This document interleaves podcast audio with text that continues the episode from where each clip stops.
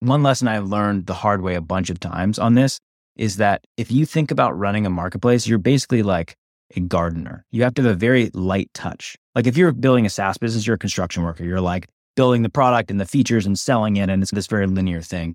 For a marketplace, you're like messing with this ecosystem that you don't actually really understand how it works. And sometimes you might do something over here, which drives this long term effect two months later. And then you're going to be pulling your hair out two months later, trying to figure out what you did over here that made that thing happen. And so I think the, the main advice is like to tread lightly. When you're messing with the core incentives or mechanisms of a marketplace, be very careful, particularly if you've got something that's working on playing with those variables. Welcome to Lenny's podcast. I'm Lenny, and my goal here is to help you get better at the craft of building and growing products.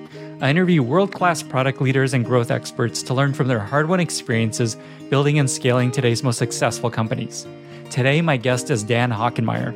I venture to say that Dan has worked on more marketplace startups than anyone else in the world, including helping scale Thumbtack in the early days, currently working at Faire, where he's head of strategy and analytics, and through his consulting business, Basis One, where he's helped dozens of startups figure out their growth models and growth strategies. Dan hasn't shared a ton of his insights and experiences publicly, so I was really excited to chat with him and to dig into all the things that go into building a marketplace business, along with coming up with your growth model. This episode gets very deep into the weeds, and so if you're working on growth strategy or you're building a marketplace business, this episode is for you. And so, with that, I bring you Dan Hockenmaier. I'm excited to chat with my friend John Cutler from podcast sponsor Amplitude. Hey, John. Hey, Lenny. Excited to be here. John, give us a behind the scenes at Amplitude. When most people think of Amplitude, they think of product analytics. But now you're getting into experimentation and you even just launched a CDP. What's the thought process there? Well, we've always thought of Amplitude as being about supporting the full product loop. Think collect data, inform bets, ship experiments, and learn.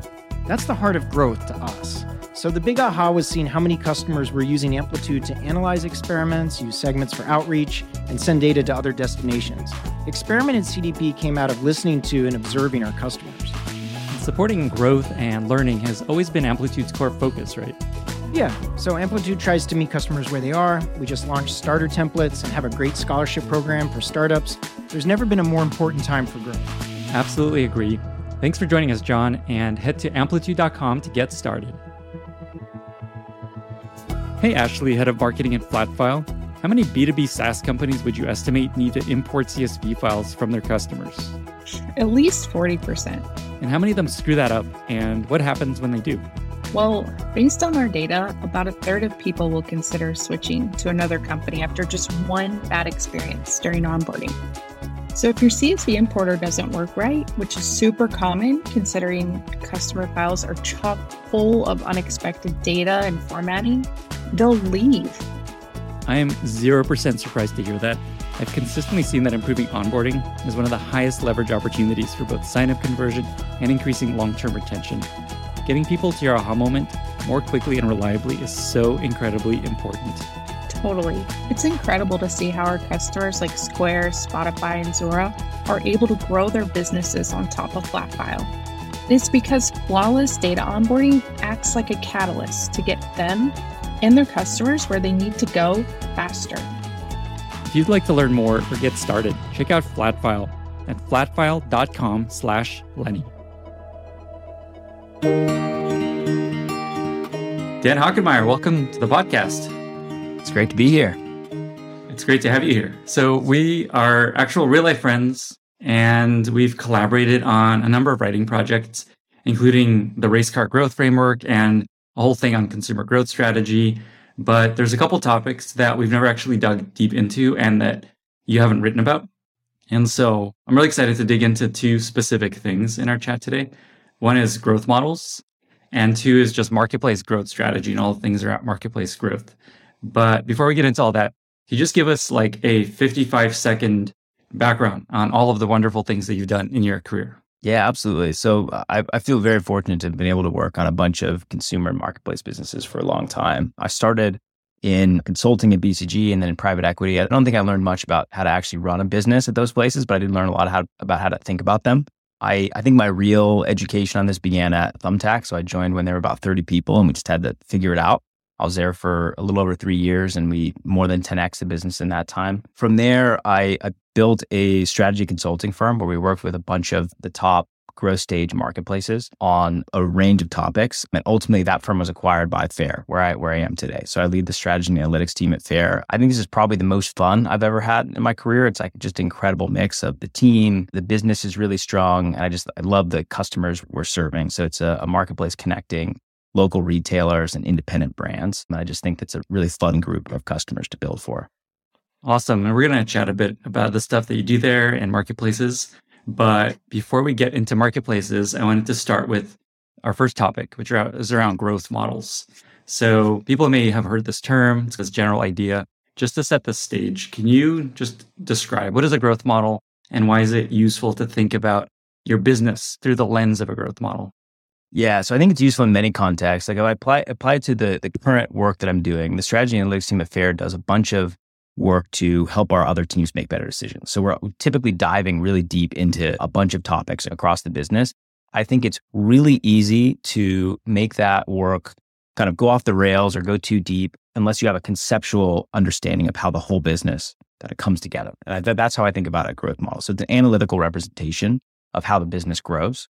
And it's typically built in a spreadsheet, which has a really nice feature of being very hard to fake. Like you can talk about a business conceptually, but when you actually have to get it to line up and link in a model, it's very hard to not force yourself to understand how the business works. And so I think it's very valuable for that. Uh, I think 50% of the value you get from it is simply building the model, right? Like it forces you to understand it. And then you get this artifact, which you can use to understand how to weigh different opportunities or understand Uh, the benefit of working on different things. I think importantly, it is not a forecasting tool. So it's not going to replace what your finance team is building to project the business. In fact, often the output can be highly variable because you're playing with lots of these assumptions, but it is a great tool for kind of opportunity assessment for the business.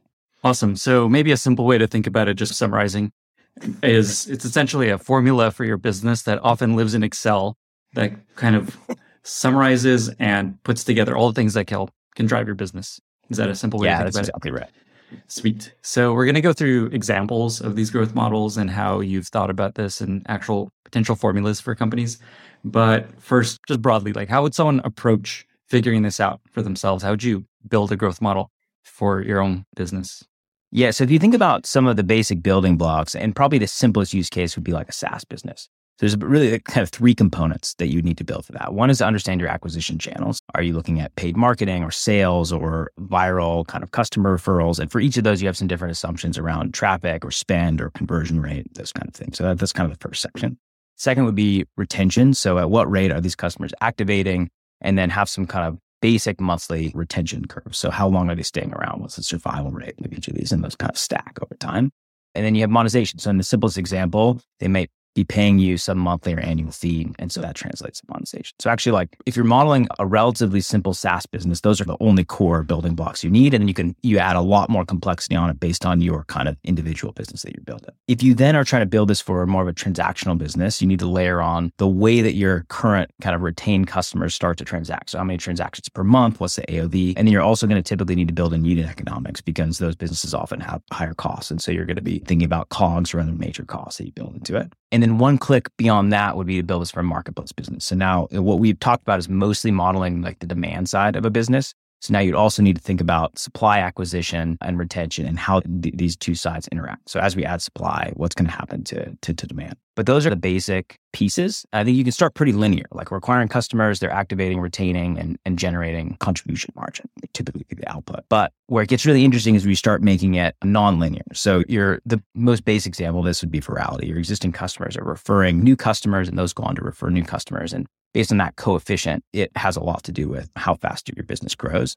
And similarly with paid marketing, as you generate contribution margin, you can reinvest that in growth. And actually, if you link those two up explicitly, it makes it really clear why thinking about something like payback period is a much better measure of paid marketing performance than LTV to CAC because the speed at which you get enough money back to then go acquire another customer has much more bearing on how fast your business can grow than just the raw kind of LTV to CAC.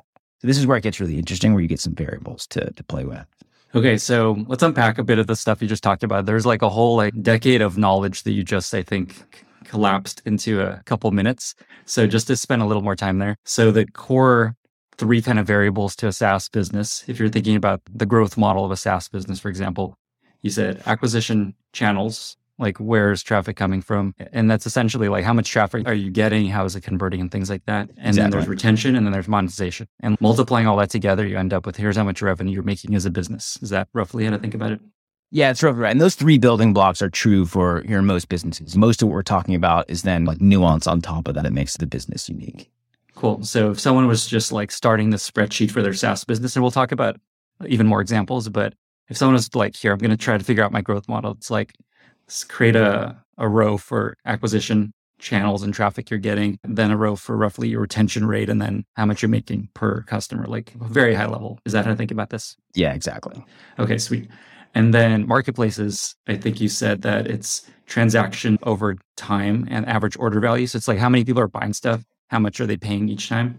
And then unit economics per transaction, how much they're making profit yeah. per. Yeah, exactly. And the critical distinction there is like for SaaS business, your marginal costs are often very low. And so it's not an important part to model. But for transactional business, you typically have very high COGS or something else that you need to model. And so that's right. becomes a big variable. Because you're just taking a cut, you're not selling software. And then the acquisition channels, retention, monetization, like marketplace have those three things just broadly and then plus these additional two elements yeah i think one warning i will give so i've built these for many businesses built them at thumbtack at Faire many of the companies i work with at my consulting firm they break down in a few places as soon as you start stacking assumptions you're highly sensitive to how many assumptions do you have to make and do you know how to make that assumption and marketplaces kind of uh, create complexity on both of those because for the first piece you're modeling both sides of the business there's a lot of assumptions and second there's a few pieces which are very hard to understand how they work so the interaction between supply and demand is a big one. Like take Amazon as an example. There's a category manager at Amazon who's running their pets business, and he decides that he wants to go add a bunch more pet supply to the business. He's going to go find pet food brands, pet toy brands. Those businesses will generate a bunch of revenue on the Amazon marketplace. But how much of that was actually incremental? Maybe there's a bunch of existing pet supply that customers would have bought anyway. And does having a bunch more supply create a happier customer who retains longer and drives those cohorts up. These things are very hard to decide, something we spent a lot of time thinking about in various marketplace businesses. And so if you're not careful, you can have a junk in, junk out problem with marketplaces. And so the thing that I have gravitated to more as I've done more of this is like one very basic high level conceptual model. So that's like the building blocks you talked about, which as simply as possible describes how the whole system works. And so you start to get a feel for which levers are important. And then for each area of the business. So each product pod, each go to market team, they should have their own kind of mini model, which describes the piece of the business they're working on. So that team typically has a North Star and they should know what are all the inputs that drive that and a little model to articulate how that works. And you'll never kind of stitch this up into one master thing. I think that's a very difficult task, but you have the dual benefit of understanding the business works broadly and then understanding if you zoom in on this piece, what are the really the levers I need to be pulling to, to move my metric. To make that last point a little more concrete, what's an example of that? What's a team that would have their own little model? And I imagine every team has their own understanding of how yeah. lever works. But yeah, what's an example? I think there's probably like two core archetypes for this. So if you have something that's more like a growth team, it's a little bit simpler. They're typically managing some kind of funnel and they can understand do I want to work on driving more traffic, more conversion, more retention? And typically that's like a somewhat linear relationship. But then you have all these teams that are really managing some tension in the business, which is totally different than a funnel. So, for example, you have a marketplace quality team. Like what they care about is is driving some standard for quality for the suppliers on a marketplace. But there's not a linear kind of relationship between working on that kind of problem. So if I let on a bunch of new supply to a marketplace, probably the first thing that happens is our GMV or our revenue goes up because we have all these new suppliers which can transact with demand. But if those are on average lower quality, it's going to degrade the kind of customer experience and reduce retention over time. And so the model that they're trying to build is like how to manage that tension. Uh, similarly, like in a fintech business or many marketplaces now have fintech elements, you're often underwriting the transaction. That team is thinking about the tension between extending more credit and driving higher spend versus defaults on the other side. Like, what's the contribution margin maximizing point at which we can offer credit? And so their models are going to look pretty different than like what a growth team is managing. Got it. So you mentioned this idea of archetypes, and I was going to ask you when you think about developing a growth model for a company, and with Basis One, the company that you ran before Faire, you basically developed these things for startups. And how many companies would you say you, you helped? Through this process and help develop growth models for, just to put that We there. probably built 20 or 30 of these in, my, in the time Okay. I base as well. Awesome. It's probably more than anyone uh, out there. So I think that's like a context to set. You've had more experience doing this than maybe anyone else out there, but we won't compare. Are there archetypes slash templates slash tools that you have found useful to think about? I'm coming in fresh to think about the growth model for a company. What have you found helpful to get started to lay the groundwork?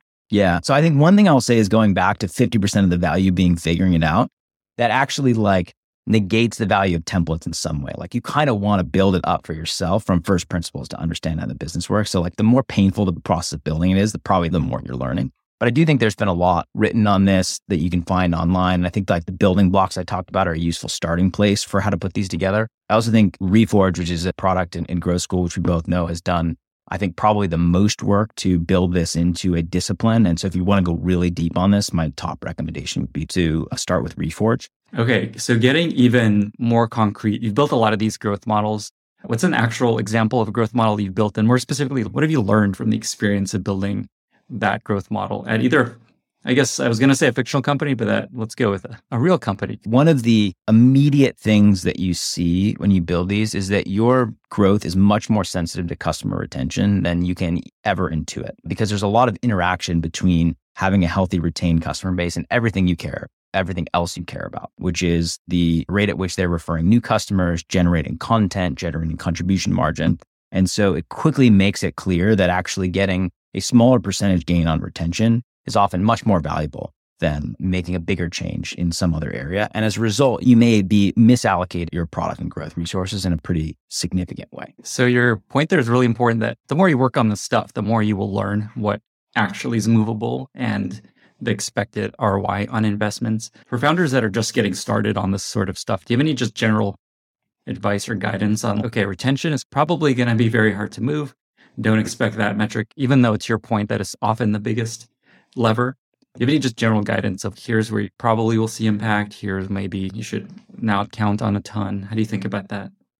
Yeah, I think so. One like tactical piece of advice, I think the best way to start this is to find a smart analyst or smart, smart finance person, often is the right type of person to partner with, and just start building it. So it may, you may have some intuition around this for the core operating model the business is running. This is a little bit different. You need to start building in more variables, but I would start there and start iterating on, on the model. And I think like this process of where you have leverage to move it is very hard to intuit. So I think you just have to start. And if there's a feedback loop between what the, what kind of gains the team is putting up and how that impacts your model. And over the course of multiple quarters of iterating on this, you'll build much more intuition for what works. Awesome. So, say that somebody has been listening to this episode. Maybe they've heard it, they've listened to it three times now, and they're just like, hey, I got a model that kind of feels like the beginnings of something. What do you do once you have a growth model? How does it actually inform what you do as a startup? It's a very helpful input into a quarter, quarterly or annual planning process. Depends a little bit on the stage of the company, but say you're at the stage where you have maybe 10 or 20 product pods, which are allocated across various parts of the business, and you're going through annual planning. Often you want to do a zero based accounting exercise where we say we want to, from the ground up, decide how those people should spend their time. And there's some kind of pod allocation exercise where we're deciding which, which places those go to. The most difficult thing about making that kind of effort is developing a common currency by which you can trade off their efforts.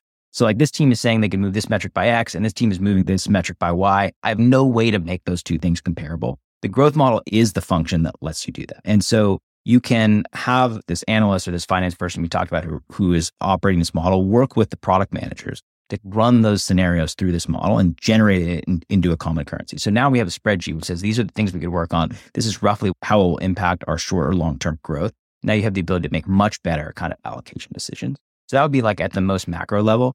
And I think the more micro one is for an individual product pod. I have this North Star goal. Which lever should I be pulling? They should be using their mini models to make that uh, make that assessment.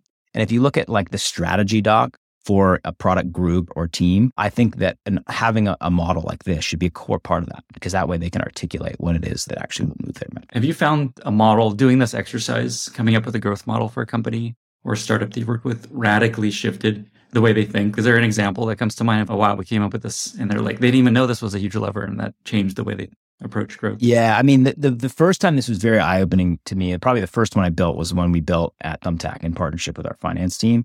And it made it so immediately obvious that we were like exceptionally sensitive to the repeat rate of new customers. We typically, if you, if you think about Thumbtack, we offered a thousand categories. It's a local services marketplace for people to hire electricians or plumbers or wedding planners.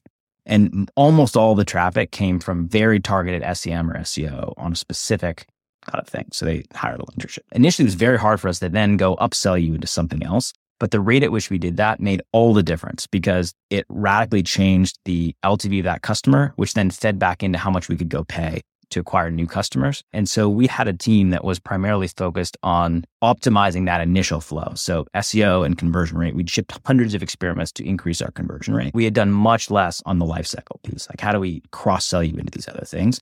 Building this model helped us internalize that we needed to shift a bunch of kind of resources from top of funnel to deeper in the stack. And that ultimately let us build a much, much better customer journey. Awesome. Your point about retention being one of the biggest levers always is really reminds me at Airbnb, there's like a dive once or a data dive once where the, a data scientist found that same conclusion. Man, if we move retention by 1%, it's gonna, it's, we're going to hit our, all our goals.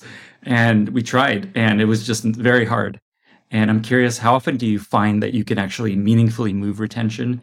Or is there anything that you've found to be effective in increasing retention for many of the companies that you worked at? Yeah, I think retention is a tough metric to work on because it is the culmination of the entire product experience. Like when, whether people come back or not has to do with everything that they experienced along the way. And so I think that the primary advice is actually if you were trying to remove a move a retention style metric, rarely should you go right to the source and send them more email or push notification or something like that. It's really actually about understanding what is the customer experience and what matters to them. And in a marketplace context, it's often depth of supply or the interaction they have with supply. So you're actually you actually should be working more on core product levers than you are on call it growth product levers to move retention. So it's a deep understanding of that customer journey and where you actually have the opportunity to improve it. If you can share or any idea, any example comes to mind, is there what's like one of the biggest successes you've seen in increasing retention? Very often, I think the biggest wins in retention come from inf- inflecting the early user experience. So if you're three, six, 12 months out, usually a customer has formed a pretty strong opinion about whether or not they like this product and they have a pretty good understanding of it.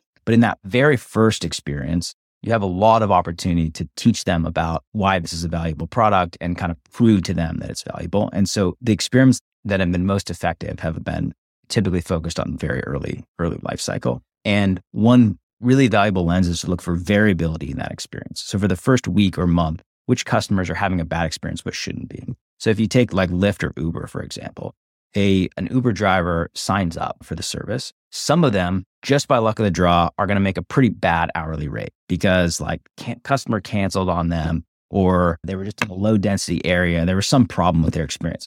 That driver doesn't know that's not how it works. They might think we just I just make three dollars an hour on this platform and they're, they're never going to come back. And so if you can target streamlining that experience or, or homogenizing that experience, it's typically very helpful. This is why you see both of those companies dueling it out to guarantee the highest first week or first month earning. What they're trying to do is prove to you that this is what the experience is going to be like longer term. And you pull up all those below average first experiences to average and drive much better retention curves going forward. Amazing. Such a great example and story. It makes me think about this work that I imagine every company ends up doing, which is what are leading indicators of future retention? And I'm curious if you've had success doing that. I find there's always these like obvious things that you can't do much about to increase retention down the road. Yeah. And there's always this idea of building some ML model that's like anticipating retention based on some behaviors that some someone takes. Have you had any experience, any success with those sorts of investments? I think one of the most common analytical failure modes is this pattern, which is our best users do X. So why can't we make other users do that same thing and then drive future retention. And it almost never works that way because there's something unique about that customer, their experience, which is driving it. And so these correlational exercises, I put very little weight in because I've like rarely been able to move bucket B into the better bucket A, for example. So I think it's much more about understanding where the real drivers of value are, how to create that like really good first run experience to prove to them. Awesome. And it's interesting that onboarding comes up a lot on these conversations, just the power of onboarding. And how much effect that has down the road. Your, to your point, people often want to increase retention by focusing on people about to churn. And this totally. is a great reminder that your biggest lever is early on when they're just experiencing yeah. for the first time. So yeah, the flip side is absolutely true, right? Working on early user experience is highly impactful. you often see product teams say we should work on resurrection because we have this huge pool of users that has churned out. Like if we get just 1% of those people back, it's going to be such a big lift. The problem is that pool of users is the group of people who has tried the product and decided they don't want to use it. And so it's very hard to convince them otherwise. It's usually much higher leverage to focus on new users. Uh, and as a result, like typically you want to wait to spin up resurrection efforts until you've exhausted some of these earlier funnel efforts. So I want to transition a bit to talking about marketplaces. I honestly can't think of anyone that's worked on more marketplace companies than you. Maybe Jeff Jordan at A16Z, who's invested in Airbnb and worked at eBay and OpenTable and all these companies. But I feel like you have so much insight into how to grow and run a marketplace. And so I'm really excited to dig into stuff here. My first question just why are you excited about marketplaces? What gets you continuously interested in working on marketplaces? And why are they such interesting and good businesses? why is a marketplace a good business? I think the first thing is it's like a perfect fit for the venture model, which is why everybody's so interested in them, right? They're like they're very hard to get started, super capital intensive to get started, but once they're rolling, they're very hard to stop. You get these kind of compounding defensibility and gains that makes them very hard to stop. And as a result, as a marketplace grows, you see these crazy things in the metrics, which you don't see for most other businesses. So typically, as you acquire more and more customers, you're acquiring the marginally good fit customer over time. And your CACs go up, your LTVs go down, it gets harder and harder. Marketplace is actually the inverse. Like the supply liquidity is improving, the experience is improving. So often, actually, as you see later cohorts in marketplaces, CAC goes down, LTV goes up. You see this crazy inversion where the business gets better and better over time. And so that's, I think, one of the reasons they're such great businesses. I think to your question on on why they're fun to work on, I think everything is just harder. Uh, every question is more complex. Um, and so that's made them, I think, really fun, fun to work on for me. And that's interesting. Coming back to your first point about marketplaces uh, are hard to start, but once they're started, they become cheaper to grow, and you build moats and network effects. Feels like you, as a advisor and person that works on marketplaces, the same thing happens. The fact that you've worked at so many marketplaces makes it more interesting and fun, I imagine, because you've seen so much of this and so many people haven't experienced this. And so there's like almost a Dan Hockenmaier network effect. I appreciate that. I mean, I think there's a there's a few folks in this community who've worked with a bunch of marketplaces, and you start to see the same topics over and over. So it's really fun to riff with that group on these topics. This episode is brought to you by Eppo. Eppo is a next generation A B testing platform built by Airbnb alums for modern growth teams. Companies like Netlify, Contentful, and Cameo rely on Eppo to power their experiments. Wherever you work, running experiments is increasingly essential, but there are no commercial tools that integrate with a modern growth team stack. This leads to wasted time building internal tools or trying to run your experiments through a clunky marketing tool. When I was at Airbnb, one of the things that I loved about our experimentation platform was being able to easily slice results by device, by country, and by user stage. Eppo does all that and more, delivering results quickly, avoiding annoying prolonged analytic cycles, and helping you easily get to the root cause of any issue you discover. Eppo lets you go beyond basic click through metrics and instead use your North Star metrics like activation, retention, subscriptions, and payments. And Eppo supports tests on the front end, the back end, email marketing, and even machine learning clients. Check out Eppo at geteppo.com, get-e-p-p-o.com, and 10x your experiment velocity. Okay, so we're thinking about marketplaces one of the biggest questions people ask about marketplaces is how do you know if they're going well? What are health metrics? What are KPIs that you find are most helpful to think about when evaluating the health of a marketplace?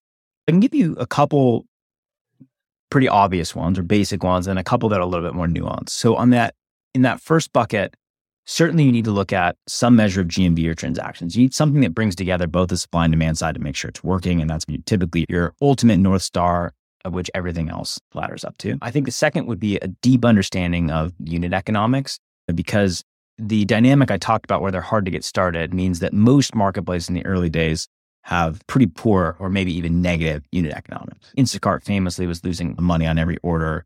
Uber was losing money on every drive. And so I think understanding that and the components that lead up to it is a very important part of understanding your marketplace. So those would be the two kind of obvious ones. I think other two that I would look at beyond that number one is liquidity. And this is a really broad term that people define in a bunch of different ways. The definition I would give is how reliable is the marketplace.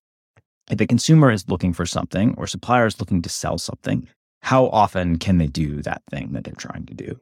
And ideally, you want to express this metric in the form of a dimension or a type of product experience that customer really cares about. So for Uber or Lyft, wait time is a classic example. As you add more supply, the average wait time for a customer goes down. And there's some magic moment around four or five minutes where it really clicks and is now just a much better service than calling a traditional taxi or something else. For a commerce market, typically it's some form of conversion rate or search to fill metric. So if I go look for this thing on Amazon, how often can I find it and convert?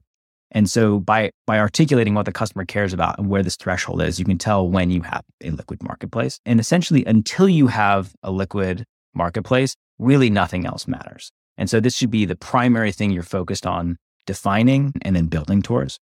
And this is why you hear a lot of advice to marketplaces to basically cut scope down to a specific geography or a specific category. So you can focus on generating liquidity in that area before you can then scale it elsewhere. So this is like the number one, I think, metric for a marketplace. And then the last one I'll give it is share of wallet. So this is effectively for your buyer, how much of their total spend are you getting on your marketplaces versus the alternatives? For your seller, how much of the business that they're doing is you versus others? So for Uber drivers, if they spend X amount of hours driving per week, how much are you getting versus Lyft or DoorDash or something else?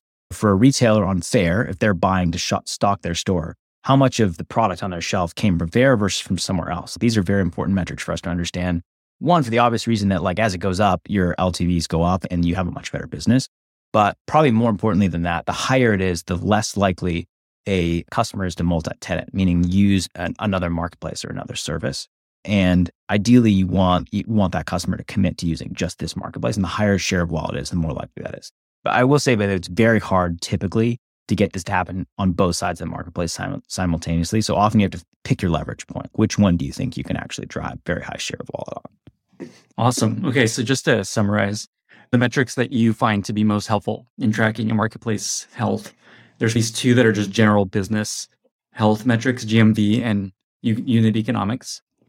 Then there's, I think, what's most unique to marketplaces, which is liquidity. And essentially it's just like how often are people having a good time on both sides of the marketplace. And I love the way you broke it up. Like for Uber, it'd be like, how quickly do you get a car? For most marketplaces, it's just like, what percentage of the time do you get something that you want? Like fill rate, basically. And then share wallet, which to me feels like even again, going back to the first kind of bucket of just broadly is this business going well.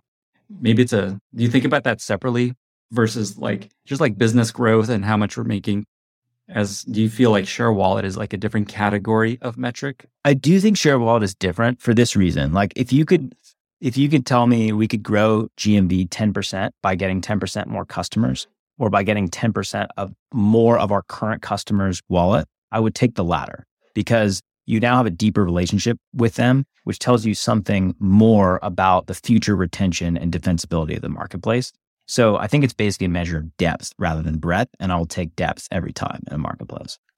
Awesome. You worked on consumer and B2B marketplaces. And so I'm curious, do you find share of wallet is important on both types of marketplaces or is it a lot more important in B2B? So you typically have some form of business on the supply side of a marketplace. Like maybe it's a pseudo business that's effectively a consumer, but you can almost always measure some form of share of wallet on, on the supply side of a marketplace, no matter what. On the consumer side, if you're a B2B marketplace, you typically have a cleaner share of wallet metric, but it's not always the case for consumer businesses. Sweet. And again, just to clarify, share wallet is essentially percentage of spend in, a, say, a problem space that they're giving to you. So for Faire, it'd be like the retailers, what percentage of their vendors come through Faire? Exactly. So if you look at their shelf in their store, what percentage of that shelf came from Faire versus something else? Awesome. Another constant question marketplace founders have is whether they should focus on supply or demand. And I know it's, it's never black and white, but do you have any general advice on where to focus? Yeah, I mean the answer is is obviously both to some extent. I think you can't ignore either side. I do think though that on average when you hear advice about where to focus, people over rotate on supply uh, and actually are under focused on demand. And I think there's a couple of reasons for this. One is supply is disproportionately important early on because it is the product. Like until you have enough supply, you don't have anything. And so you do have to focus on it to, to a high degree early on. And two is often the supply side of a marketplace is using the product more deeply. There's more product surface area and you need more product resources on the supply side.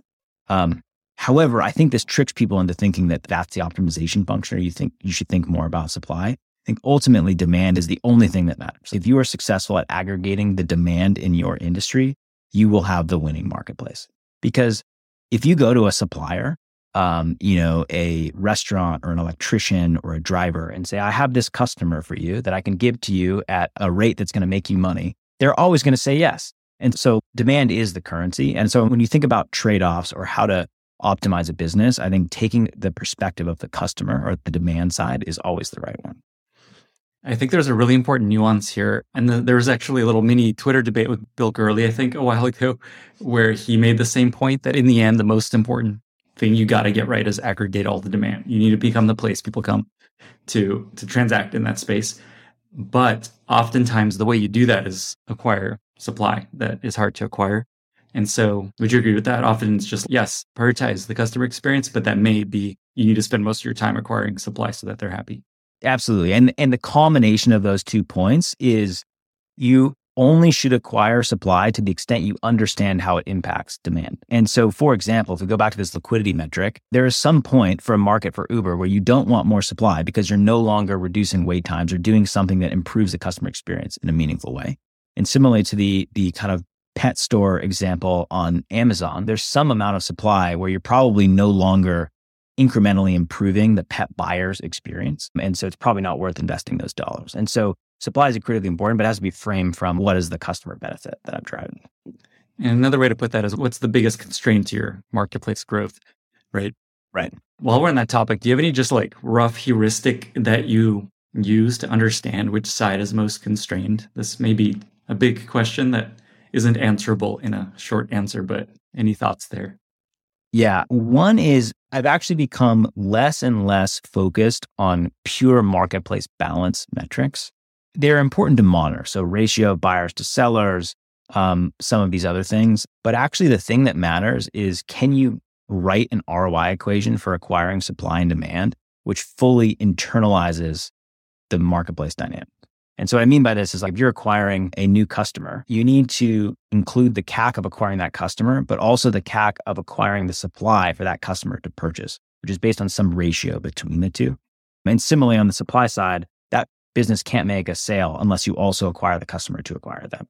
That to, to transact with them. And so if you have dual-sided ROI equations, which are appropriately capturing this dynamic, I actually think you can somewhat ignore marketplace balance and just push your acquisition all the way out to the payback period that you're comfortable with on either side.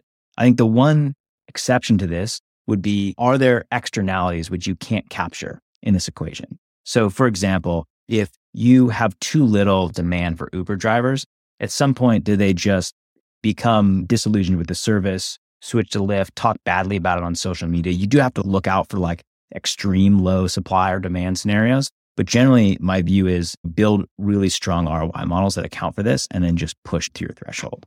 I like the sound of these ROI models.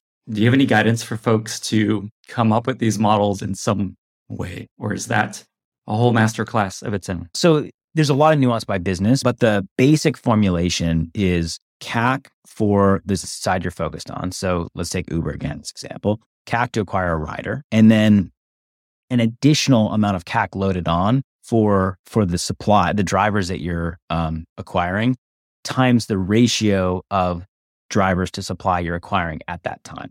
So basically, like, do I need one driver for every 10 passengers? Like, we then take the CAC of that passenger times 10% of a driver. That gives you CAC. And then you compare that to the LTV of the customer. And that allows you to calculate payback period. Now, there's a lot of nuance when you get into an actual marketplace because often they're referring other sides of the marketplace or other things are happening, but that's a basic formulation. Wow. Okay. We should do a, an actual masterclass on this formula concoction. A question I wanted to cover also is I find that for early stage marketplaces, founders sometimes over focus on like the theory of marketplaces and how all this stuff that people have put out, including yourself and others, about just like how to think about marketplace, all the complexity there. But I find that oftentimes it's simpler just to think of a marketplace like like 90 something percent of your success is going to be the same things that any business will have to deal with growth and profit and retention all these things and then there's like these additional layers that make a marketplace more complicated. And so just to just to double click on that last piece, what have you found to be most different about working on a marketplace business versus non-marketplace business? Yeah, it's a good question. So I think that effectively every decision you make at a marketplace has a second order consequence that you need to think through and maybe maybe third and fourth order, order consequences at that. It takes something like pricing. It's like this is a pretty complicated topic no matter what. But if you're looking at a SaaS business and you're trying to figure out how to price your subscription, theoretically you can draw a curve which says as my price goes up, fewer are going to convert. And so just find the optimal point on that curve where we're managing the tension between more customers versus more revenue per customer. But if you take a marketplace, typically you're charging commission on the supply side. And the sensitivity, their sensitivity to that commission is much harder to understand because theoretically, if they can transact at a rate that makes them money, like they'll sign up all the way to that, that like highest possible commission you could charge. The more you charge, the more you can fund benefits for your customers. So if Amazon charges a higher commission, they can fund more returns and faster shipping for their customers. And so what's the right balance between charging more and, and maybe kind of discouraging supply from signing up to charging or to giving more benefits to demand and encouraging them to sign up. So this is like a, it's very hard to model that kind of relationship. There's not a simple curve that describes it. And so many decisions follow this same pattern. And one thing, one lesson I've learned the hard way a bunch of times on this is that if you think about running a marketplace, you're basically like a gardener. You have to have a very light touch. Like if you're building a SaaS business, you're a construction worker. You're like, building the product and the features and selling it. And it's this very linear thing. For a marketplace, you're like messing with this ecosystem that you don't actually really understand how it works. And sometimes you might do something over here, which like drives this long term effect two months later. And then you're going to be pulling your hair out two months later, trying to figure out what you did over here that made that thing happen. And so I think the, the main advice is like to tread lightly. When you're messing with the core incentives or mechanisms of the marketplace, be very careful, particularly if you've got something that's working on playing with those variables. I love that metaphor. And your point about pricing reminds me your colleague at Faire, Carla Pelicano, she led the pricing recommendations team at Airbnb. It was like a team of, I don't know, probably 100 people that were just dedicated to pricing, figuring out what prices to recommend to hosts, how to get them to adopt these recommendations, building a model to actually come up with the recommendations. And so, to your point, pricing is such a complex beast, and especially at a marketplace. Absolutely. And in general, Carla's been such an incredible force in growing our team and helping us think more rigorously about marketplaces. This is like one of the things I mentioned at the start that makes Faire so fun is we've got a lot of people like this that are just so fun to riff with on marketplace problems. There's so many ex Airbnb people at Faire. Things there seems to be a magnet for the Airbnb alumni. So whatever you're doing, keep that up. Um, another topic that I wanted to chat about is expanding marketplaces and just the idea of thinking about where you expand to new markets, new verticals, and then also horizontal versus vertical marketplaces. But first, how do you think about the idea of expanding your marketplace once you've got a foothold in a specific area? I've been fortunate to work on marketplaces that are in these like massive, massive industries, which is actually true for a lot of marketplaces because they tend to have winner take all dynamics in really big markets. And so you get these really huge TAMs. So like, you know, local, the local services industry for Thumbtack or the global wholesale industry for Faire. Like these are meaningful percentages of global GDP. They're like huge markets. And as a result, they're really frustrating to work on and also really fun to work on because you have this thing where like there's 10 big opportunities that are just one click away from your core business and they're all seem like really good ideas to do. So like how do you actually prioritize between doing those different things? And one thing I've learned here is that actually beyond a certain point, TAM or the size of the market actually matters very little because these are all big enough that they would dramatically inflect the curve of the business if you make them work. It's much more relevant to focus on a couple things. One is like how adjacent is that to the business as a proxy for can we actually go get it? So if you think about like Instacart's set of options, it makes much more sense for them to expand into convenience stores, which they have, than into retailer, to traditional retailers. Because the convenience store looks much more like their current model. It's like high frequency, shipping speed matters a lot, fulfillment speed matters a lot. And so it's much more likely their current model is going to work there than trying to expand into something else. And that's the right prioritization function for them to think about versus like, is retail a slightly bigger market that could be in stores? And the second thing is like, are there places that you can accentuate your network effect by expanding into new markets? And what I mean by that is, are there places where you can use the same supplier or a consumer has demand for multiple things? And so it, it makes your marketplace stronger versus trying to spin up a new network. So, like for Uber, it makes all the sense in the world to have Uber Eats because one, they're the same drivers in many cases, but two, the customer wants rides and meals. And so it you automatically have this built-in supply base where if they try to do something that was like one click further away from this, it would be much less important to them. And so I think that's the way to prioritize new bets.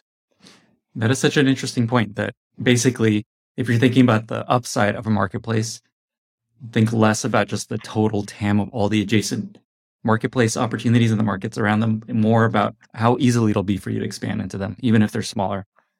Exactly. Awesome. I think um, there's yeah. There's one other lesson here, which I've learned a few times, which is that product is the thing that matters when expanding. So, because of this dynamic we talked about where liquidity is so important and there's like a race to get there, like the first person to liquidity wins, you often see this arms race where people will spend a huge amount of money on go to market and incentives to like bootstrap the market. And that is an important part of the strategy because it actually does matter who who drives liquidity faster. But I've learned over and over and over that that's actually not the main thing. It's who can deliver an incredible end-to-end customer experience first, even if for a smaller number of customers, because that's what creates the flame where actually like customers are really loving it, retain talking about it, and you can then expand from there. And so the other big learning from from expanding a marketplace is don't let go to market get too far ahead of product. You, you need to keep those two pieces in lockstep as you're expanding. This touches on a really common piece of advice for marketplaces, which is don't focus on GMV and growth rates and just expansion early on, but instead focus on getting a flywheel going, even if it's small, to show that you can make people happy and you can give people what they're looking for. Is there anything you can add there or talk about? Yeah, I think that's exactly right. And the reason this is the right advice is because everything else follows proving you have a good customer experience. Like you, even if it's you have very few customers, if your cohorts look really good, they're retaining or even kind of like, you know, like you the classic smiling curve where you see more in, engagement later in the life cycle than you do earlier. That's the thing that gives the company conviction to invest resources against it. That's the reason that VCs are going to want to invest rather than a bunch of kind of low quality GMV in a new market. Awesome. Speaking of VCs investing and expanding marketplaces, something that I've noticed is a lot of marketplaces try to find a SaaS business to build on top of their marketplace and find some kind of recurring revenue component. And then in reverse, a lot of SaaS businesses look for how do we add a marketplace to what we're doing. I'm curious how often you find that this actually works out and what do you have to get right to add this other type of business model on top of something that's working? So broadly, I will say I think it's easier for a marketplace to go SaaS than it is the other direction. And the reason for that is two things. One is it's a new capability to to generate demand, which is fundamentally what a marketplace has to do. And it's a higher value activity. This is why like the the effective commission of a marketplace, often 10, 15, 20% is much higher than the effective commission of a SaaS business in the two to three percent range. So you're just doing much more of the value chain in the marketplace. And second is the marketplace, by definition, starts with relationships on both sides, but the SaaS business does not have any relationships with the demand side customer. And so they have to acquire a whole new type of demand to make this work.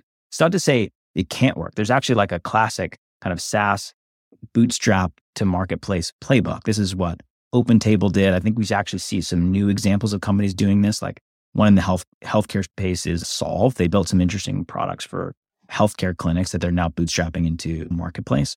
And so I think it's possible, but I think it's very difficult. And then for a marketplace, the lens you should take is much less about how to drive more monetization, but just how do we create a much better experience for our customers? Because there's some painful thing that they're doing today that we can build for them instead. And so, how do we better integrate with the way that they're running their back office or accounting systems? Is a classic example of places where you can make it much much better. And in the process, you're often making their lives easier, but you're also making your product much stickier. Your retention will go up as a result of this. And so I think if you take the lens of what's the customer pain we're solving, it's you'll be much more effective than like how do we get a few more points of, of margin out of this customer. If a founder was coming to you and they're like, "Hey Dan, we are a marketplace and we're thinking about adding a SaaS product on top," would you one try to discourage them from that? And if two that doesn't work, what would you suggest that they focus on most? I mean, I think the first thing is looking at those core metrics we talked about. Do they have a really liquid, high performance marketplace first? Like that has to be the optimization function. And before you're there, I don't think you should be thinking about some of these expansion levers. And then the second would be like, show me the customer problem or the reason it's so hard to engage with this marketplace today that we need to build like a deep set of tools or products for this customer to solve. And if both of those things are true, then I think maybe it's quite interesting. But I think more often than not, it's better to focus on the on the core marketplace. Awesome. Another common question that marketplace founders have is should I go vertical or should I go horizontal? So thinking about eBay as an example, they are very horizontal. You could buy anything you want on eBay. And then there's all these spin-offs that emerged, like just classic cars, eBay for classic cars, eBay for guitars. And I'm curious if you have any advice there for either an early stage founder trying to decide should I go horizontal or vertical, and or, or where do you find the biggest opportunities to slice off a piece of a successful horizontal marketplace? Yeah, absolutely. And in that eBay example, there are now a few quite successful examples of this, like like Goat and, and StockX are two, where they like carved out the sneaker category and the key insight was like you couldn't trust the inventory you were getting on eBay. So there's a lot of work you need to do to verify. And those businesses just did it much better than eBay. Broadly, though, I think that we overhype the idea of unbundling. So I think every six months I've seen articles somebody wrote, this is the unbundling of Reddit, the unbundling of LinkedIn, the unbundling of Facebook. We're going to take all those blue links that you saw on another site and they're all going to become new businesses.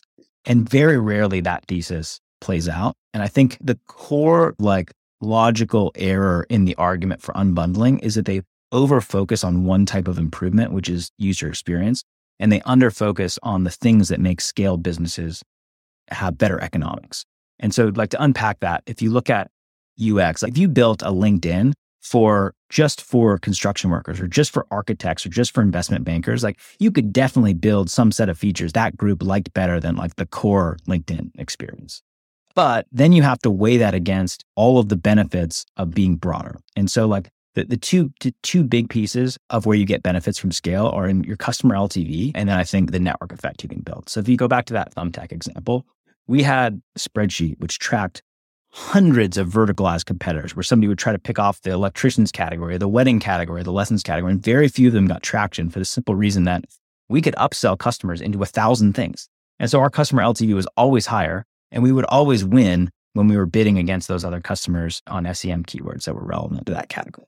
So it's like it becomes very hard to compete if you're picking off this kind of like narrow thing, unless you find something which that subsegment is itself very high frequency or very high dollar value. So like Airbnb's example, which like they unbundled from Craigslist because they picked off this massive high frequency, high dollar value category and that worked really well. But there's not that many of those examples. And then I think the other source of benefit would be the network effect. So if you go back to LinkedIn, for example, I think actually there's an opportunity, and we see some successful businesses picking off now blue collar work. So there's a company called Workrise. I think they used to be called RigUp, where they're basically building like a LinkedIn, but for blue collar work. And that works really well because it's a huge segment and it's somewhat self contained. But for most other things, there's a lot of fluidity between the employers and the employees in terms of like they're like who wants to transact with one another. And so if you're an investment banker, you don't really want to be on like the LinkedIn investment banker because you're probably in the future you're going to want some other job. So you want to be in like the biggest network that's relevant to you. And so this is why you can complain about LinkedIn's UI all day, but they have a very strong place in the market because of that network effect. So broadly, I think there are some pretty interesting examples, places where you can unbundle, but they're rarer than people think. That is amazing. There's so much value in what you just shared. So one one takeaway I have here is you have an opportunity to unbundle slash split off into a vertical marketplace potentially if there's high order value and high frequency. And the third piece is like there's a almost a self-contained network that doesn't benefit significantly from the rest of the network. For example, I like I love the RigUp example. Like I doubt oil rig operators are on LinkedIn. And when something comes around that's like, oh, all my buddies are on this thing, I'm going to be on there. You don't need the rest of LinkedIn. The first piece, though, is interesting. So Airbnb, I wouldn't say is high frequency. I'd say it's just very large, high order value. And so I wonder if you just need one or the other really in a big way, really high order value or really high frequency. This is a good point. Probably what you're solving for is customer LTV, and you can get that in multiple places. There's not that many things which are both high frequency and high dollar value, so you can do both. I do think if you go to a place that is low frequency, it comes with all kinds of new challenges because without frequency, customers forget about you. And so, what is the hook to get them to come back? Do you have to reacquire traffic? Like it, it creates a whole other set of problems. But if you can get it right, like in the Airbnb case, it can work really well. Yeah, Thumbtack is a classic example of how often you need a plumber, and even with the thousands of services that y'all had, I from what I understand, it was still a struggle to get people to come back often and, and remember Thumbtack when they had, oh, I have an electrician. Oh, yeah, Thumbtack. That's right. Initially, it's very difficult. I mean, the average person hires eight or 10 new professionals a year, the average homeowner. And so that's decently high frequency, but it's not food delivery or a ride sharing or something like that. Coming back to Faire. So Faire is one of the maybe few really successful B2B marketplaces. And it's always felt like there's this gap in B2B marketplaces. You always feel like there should be many more. Like, why are there so many consumer marketplaces, but so few B2B? And I'm curious, what's your take there? Do you think there's a rising trend of B2B marketplaces? Do you think this is always going to be a smaller collection? What's your feeling? So I do think we'll see more of them. Part of the reason we've seen fewer is this there are fewer potential founders who understand B2B problems because most of them are consumers. And so the consumer use cases are more obvious. So if you take Faire, for example, when I met the founders, which probably five years ago now, I immediately understood what they were talking about, but only because I had run an e-commerce business in the past. And I like had the experience of dealing with a hundred suppliers and line sheets and PDFs going back and forth and pricing not being right and just like how painful it is to be a retail buyer. And they had a solution which was much better and that clicked. But had I had the same conversation five or 10 years ago with the team at Convoy, like I don't know anything about trucking, I probably wouldn't have understood why that business is going to work.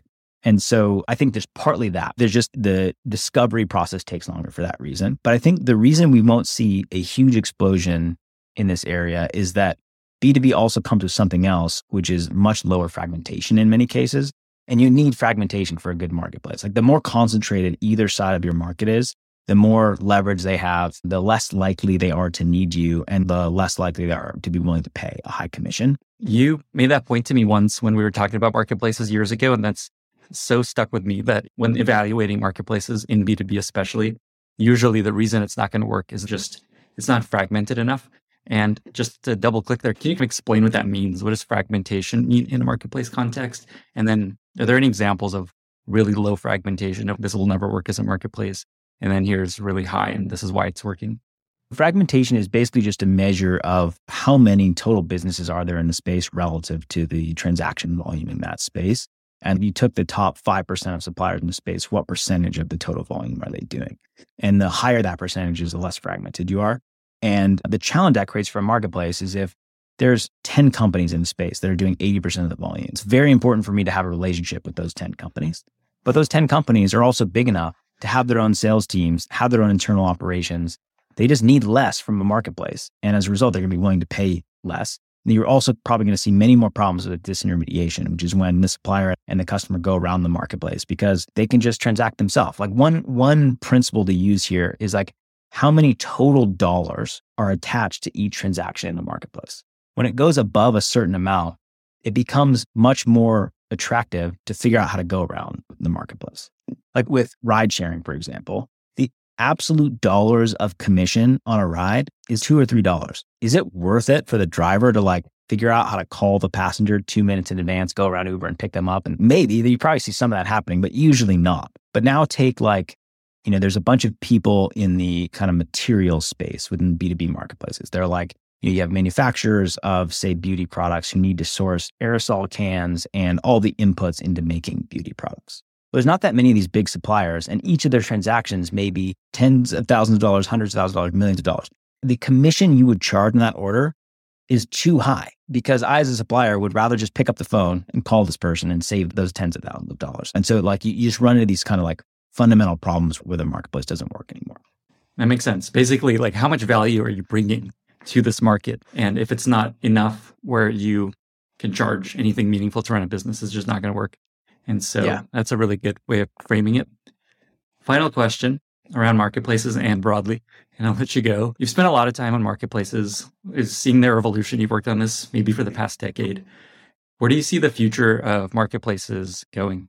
I actually wrote a blog post on this where we charted the commission that a marketplace charges and the year they were founded. And if you put those on the X and Y axis, there's this very clear up and to the right trend. Like newer marketplaces are charging higher commissions and they're doing more work to justify those commissions.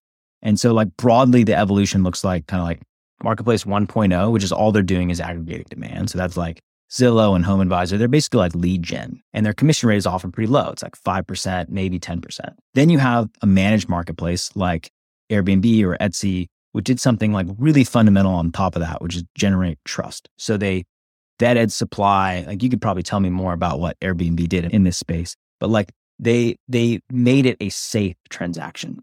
And there's a lot of work it takes to make that transaction trustworthy and safe. And so they charge a higher commission as a result. There's then one click beyond that, which like for lack of a better term, would you could call it like a heavily managed marketplace. But now they're typically doing like some work in the value chain, which is distinct from just aggregating demand. So like, you know, DoorDash and Instacart own logistics. They took over logistics. And as a result, like DoorDash did a much better job than the previous model of Seamless of being able to bring on a lot more restaurants and make it much more reliable for the customer. As a result, they could charge more uh, to the restaurant. Similarly, Faire, we actually underwrite the transaction. Like we take the risk if that transaction falls through or the retail, retailer defaults, Faire eats that. And so we're playing a like much more fundamental place in that transaction. But like as you play this out, like what happens at the end of this continuum? Like ultimately, you're charging 100% commission and you're not a marketplace anymore. And so I think as we think about the future of marketplaces, like one important question is which marketplaces are going to tend towards evolving out of the marketplace model altogether and which will stay in marketplace mode in equilibrium. And you see examples of this already. Like people talk about Opendoor as a marketplace, but it's not. It's an e-commerce website which has the highest price points you can imagine because you're buying houses, right? But there's no like supplier on the other side. They've already bought the house. So like it's just e-commerce. And I think many marketplaces will go that way. And I think the variable to me that matters in deciding which case you're going to have, whether they consolidate or not, is how much creativity there is in the space. So, like, how much do you need the supplier to be coming up with interesting new things for your customers to buy? If what the customer cares about is actually like commoditization, like they want the same experience every time, then you're ultimately going to evolve away from marketplaces. I think, like with ride sharing, basically what I want is like uh, a clean car that shows up on time and gets me there every time. And so, like, as soon as autonomous vehicles arrive, we're going to fully consolidate that industry and it's not going to be marketplace model anymore. On the other end, you have like Etsy and Amazon. I think Faire's in this bucket. Steam, the video game marketplace, is in this bucket where the thing you care about is suppliers bringing you like amazing, creative new things. And that's like something that big companies are really bad at doing. So they like need the marketplace suppliers to supply this. And so I think those businesses stay in marketplace mode longer, longer term. And in the middle, like I don't exactly know how to call what happens in food delivery. Like you do want some standardization elements, but you also want the local restaurants. And so like does DoorDash win or the cloud kitchen model win? I think it's like a little bit harder to understand. But I do think that's kind of the variable that's determining what where the future of marketplaces are going. It's interesting to think about this like event horizon for when a marketplace is no longer a marketplace is a simple way to think about that being when you don't, when you actually own supply. When you own the supply, you're no longer a marketplace. When you don't own the supply, you are. Is that how you think about that? Yeah, that's a good a good mental model. Perhaps like another way to say owning a supply is when there's no longer a direct transaction between supply and demand. Mm-hmm. That's what Opendoor took out, for example. Like you're not transacting with the home seller, you're transacting with Opendoor. And so that's in my mind no longer marketplace because you also um, eliminate some of the marketplace mechanics we were talking about. Awesome. Dan, this has been incredible. I feel like we've achieved our goal of getting really deep into the weeds on growth models and marketplaces. Two final questions for you. Where can folks find you online if they want to learn more, reach out? And how can listeners be useful to you? Yeah, so I'm on Twitter at Dan Hockenmaier and then LinkedIn. And people should feel free to to reach out. You know, I think the most useful thing is we're always growing our team at Faire, and so for folks who are interested in this space, I would love I would love to uh, to connect with them. Where do they go to, to learn more and apply for Faire? Just faire.com or faire.com slash careers. And that's fair with an E at the end. That's correct. Yes. Awesome. All right, Dan, thank you for being here. Thank you so much for the time. Thank you so much for listening. If you found this valuable, you can subscribe to the show on Apple Podcasts, Spotify, or your favorite podcast app. Also, please consider giving us a rating or leaving a review, as that really helps other listeners find the podcast. You can find all past episodes or learn more about the show at lennyspodcast.com. See you in the next episode.